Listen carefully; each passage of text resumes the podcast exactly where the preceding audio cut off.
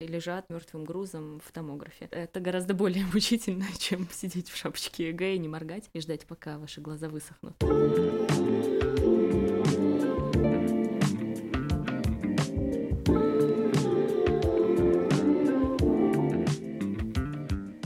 Всем привет! Это Афина на отдыхе, и сегодня мы будем говорить про этический кодекс в науке. В гостях у нас Анна Мадни, научная сотрудница лаборатории когнитивных исследований ИОН РАНХиГС и научная консультантка постоянной научной экспозиции Политехнического музея.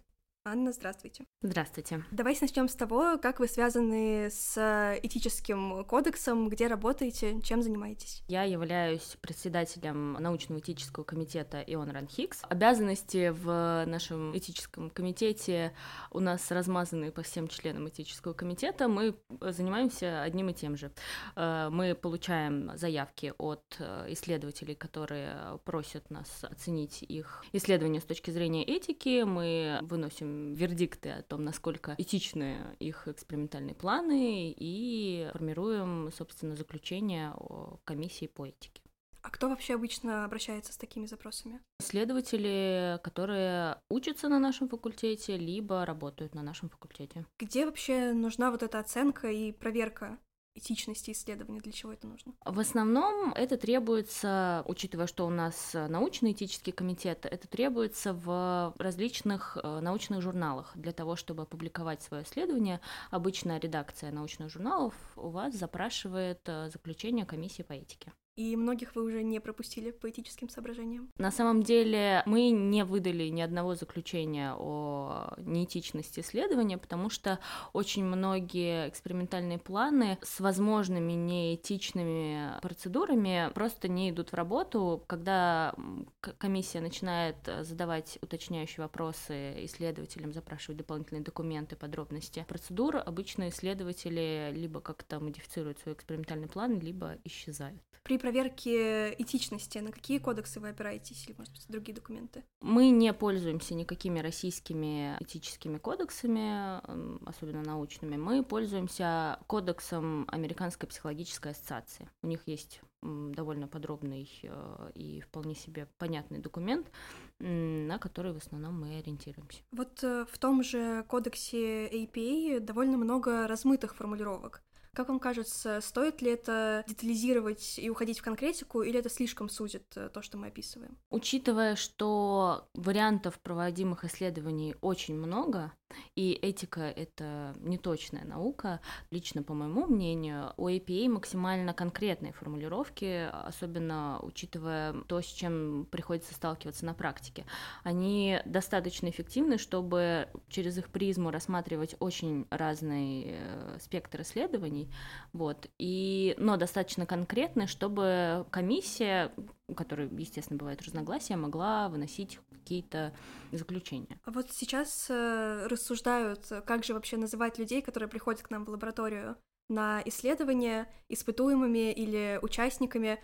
А не кажется ли вам немного бесполезным этот дискурс? Я считаю, что этот дискурс э, не бесполезен. У него довольно богатая история с точки зрения э, общественного активизма. Истоки кроются в борьбе э, людей с э, ВИЧ-положительным статусом за свои права, когда их э, продолжали называть испытуемыми, а они пытались взять в свои руки свое собственное лечение и э, настаивали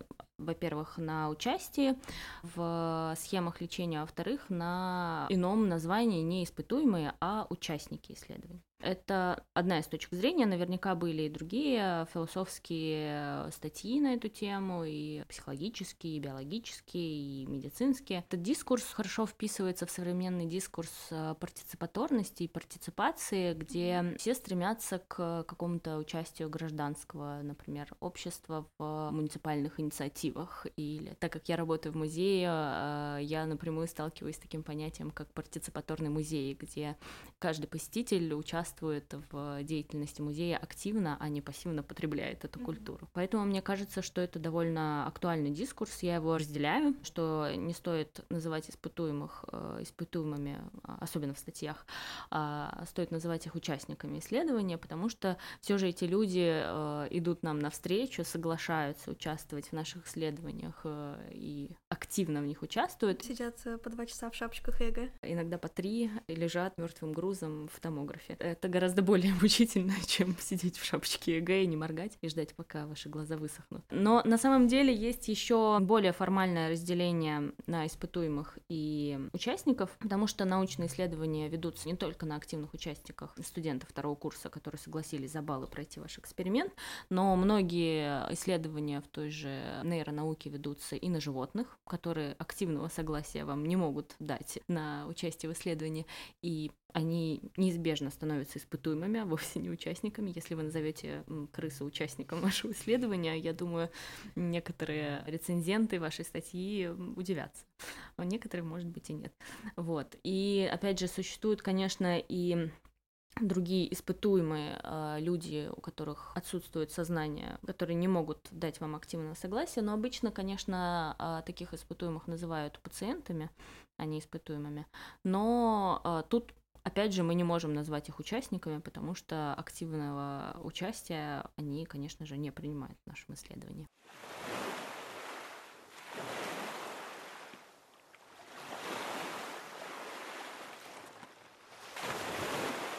Возможно, такой э, нечеловечный вопрос, но такая сильная забота об участниках наших исследований не тормозит ли науку? Это хороший вопрос. На него есть четкий ответ, но он не дает нам конкретного понимания. Да, тормозит, но плохо ли это? Э, потому что иногда, во-первых, э, некоторые научные прорывы, может быть, стоит осуществлять не настолько быстро, но это, конечно, спорный вопрос. А во-вторых, это, ну, конечно, всегда такой процесс взвешивания затрат и пользы, выгоды и потерь. Готовы ли мы пожертвовать субъектностью нашего участника исследования ради того, чтобы продвинуться дальше в науке? Ну и что вы имеете в виду под заботой э, об участниках эксперимента?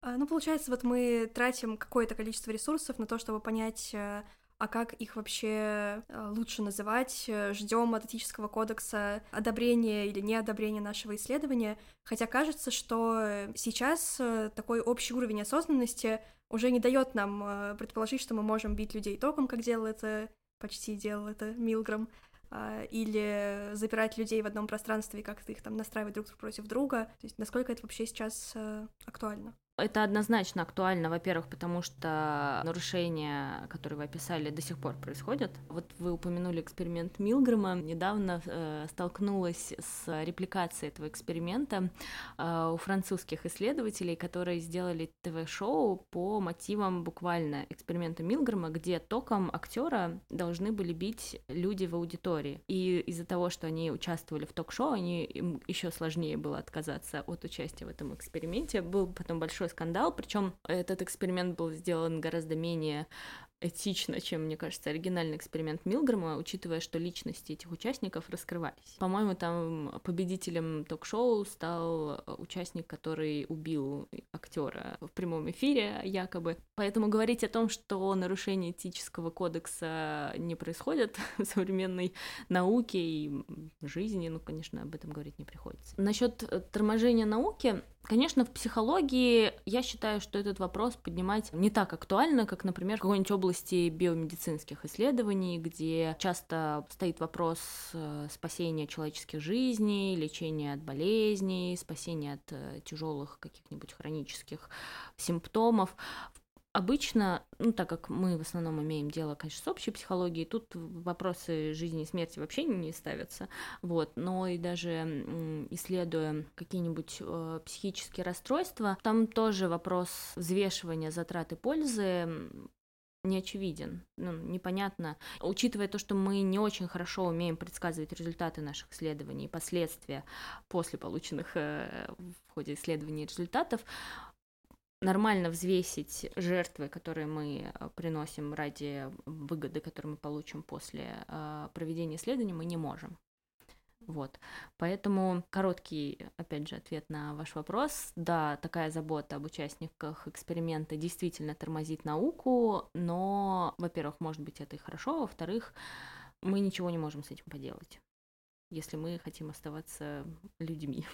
Ну да, я здесь скорее вот так просто брала в этом вопросе психологию в вакууме, то есть э, не тормозим ли мы именно саму психологию в этой психологии? Мне кажется, что не тормозим, потому что психология и так находится в состоянии заторможенного кризиса.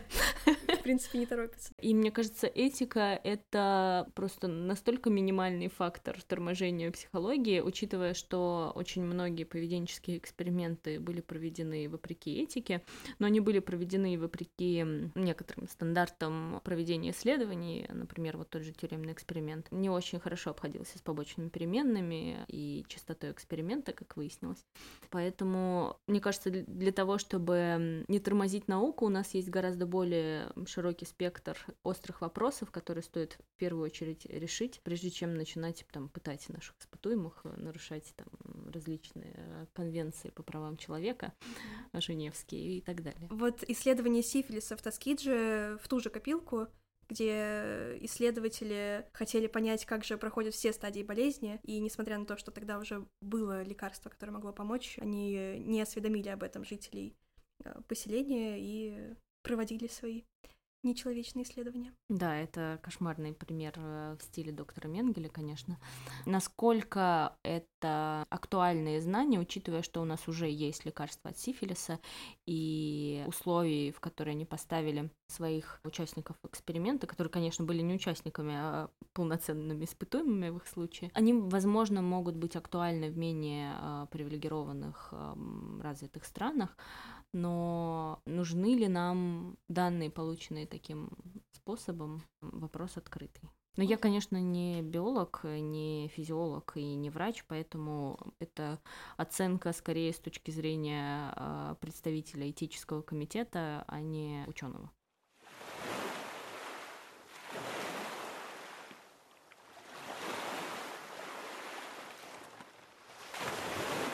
Как вам кажется, нужно ли объяснять э, содержание этического кодекса?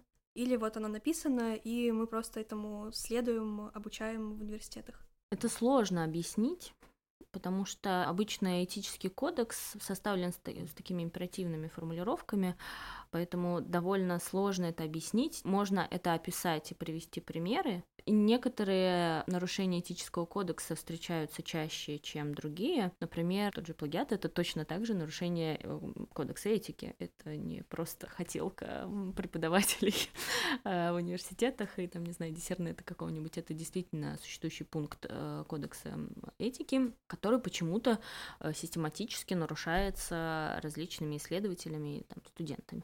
Мне кажется, что такие пункты нуждаются в чуть более усиленном иллюстрировании. Вот. И, по идее, с этой задачей должны справляться некоторые университетские курсы. Например, в том же курсе экспериментальной психологии предусмотрена глава вот в учебнике Гудвина, э, с которым вы все сталкивались. Я не знаю, в старой редакции она есть или нет, но в новой редакции точно есть огромная глава про э, этический кодекс. По-хорошему, ее изучению должно уделяться некоторое количество аудиторных часов. В различных вузах существуют целые курсы, посвященные этике. Э, после там, окончания так называемого undergraduate. Студенты становятся магистрами или аспирантами в нашем понимании, студентами PhD. Там тоже предусмотрены различные тренинги этические, где какие-то менее очевидные и, может быть, даже не присутствующие в этическом кодексе пункты рассматриваются в ходе тренинга. У нас просто так спросили на одной из пар, зачем мы вообще предоставляем все результаты, расчеты, показываем, какими методами мы все делали. И, ну, секунд на 30, наверное, повисла вот эта тишина, когда я и сама сижу и понимаю, что так нужно делать. Но вот зачем? И вот это вот подвисшее состояние, когда ты пытаешься где-то сложить пазл и понять вообще, почему именно так. А что вы ответили, почему? Черт. Ну, это не столько этический вопрос, потому что э, часто такие данные шерятся для того, чтобы люди могли реплицировать ваш эксперимент и проверить вообще, насколько воспроизводятся ваши результаты. Никто не будет в описании результатов или процедуры описывать неэтичные аспекты своей работы. То, как они доводили испытуемых до слез, э, заставляя э, решать э, какие-нибудь мыслительные задачи или не давали выйти из эксперимента, несмотря там на подписанное или вообще не подписанное информированное согласие.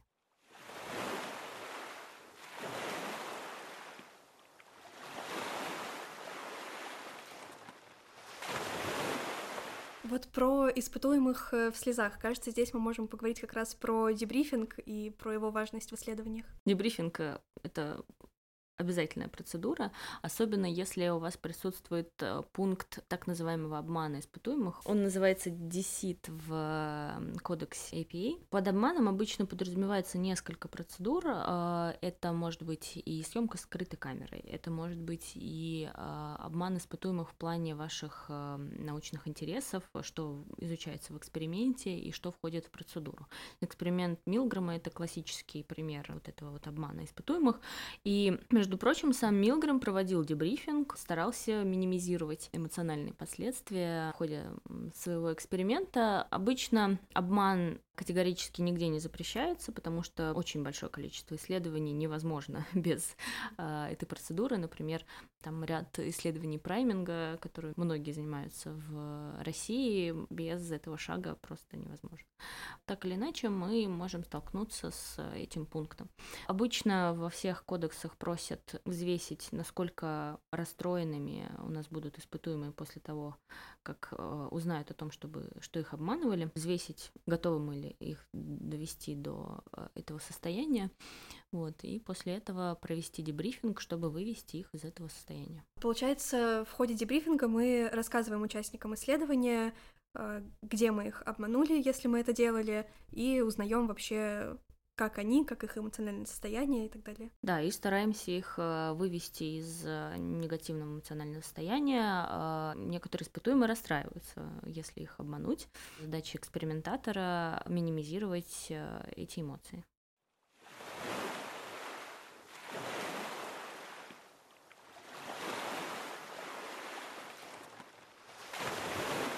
Еще немного про фальсификацию поговорим. Были ли случаи в России или на Западе, когда вот за недавнее время нарушался этот пункт э, кодекса?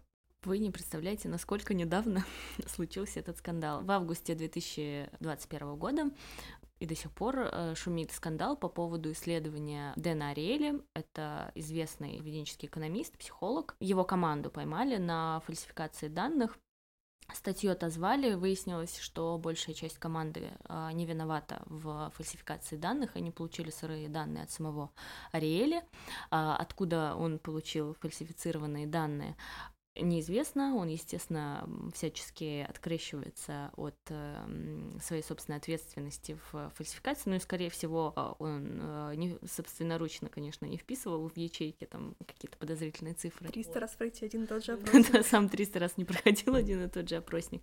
Вот, но вопрос остается открытым. Ну, как бы, и скандал до сих пор есть, по-моему, он там понес потери и репутационные, естественно, и связанные с его должностью в университете, где он работает, из-за этого скандала. Так что фрод, то есть фальсификация данных, обнаруживается постоянно. У нас есть прекрасный русскоязычный ресурс под названием Dissernet, читая который вы можете узнать очень много интересных подробностей э, о диссертациях, например, различных министров, учителей, пожарных и прочих прекрасных, важных для работы государства людей, в которых обнаруживаются различного рода фальсификации э, и или плагиат. То есть как минимум два варианта нарушения кодекса этики.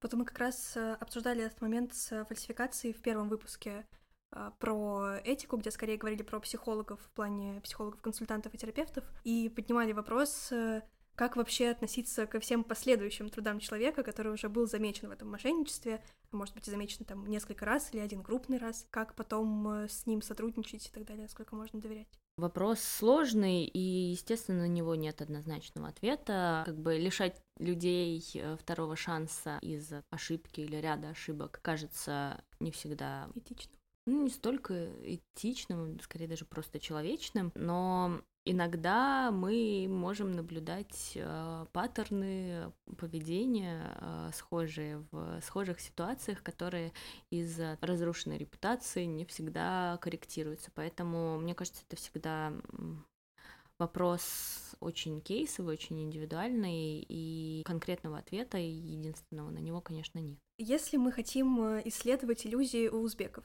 это этично? Вопрос у вас, конечно, неожиданный. А что может быть неэтичного в том, чтобы просто исследовать иллюзии у какой-то специфической выборки, исследовать когнитивные искажения на русскоязычной выборке. Это этично? Таких исследований очень много на специфических выборках, им, по-моему, даже посвящены некоторые журналы целые. Исследовать любой феномен на особенной выборке, если одобрен этическим комитетом и отвечает э, требованиям этического кодекса, участники эксперимента дают информированное согласие, когда вы не нарушаете их права человека, то, конечно, это исследование становится этичным, даже если оно проводится не на русскоязычной или англоязычной выборке.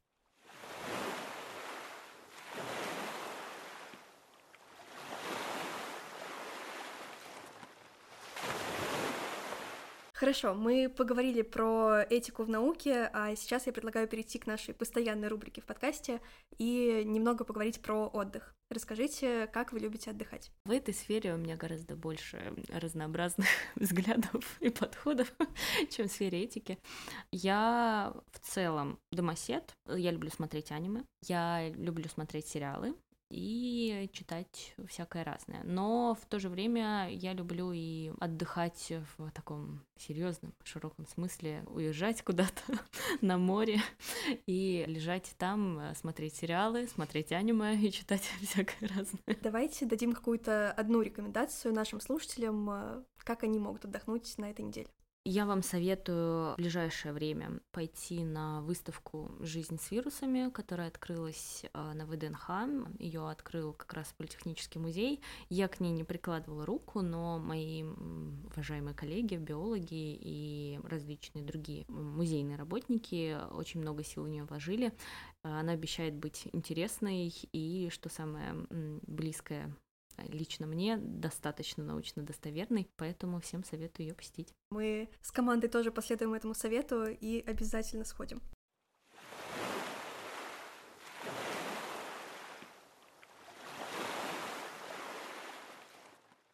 Если психология заставляет вас страдать, помните, это ваш выбор.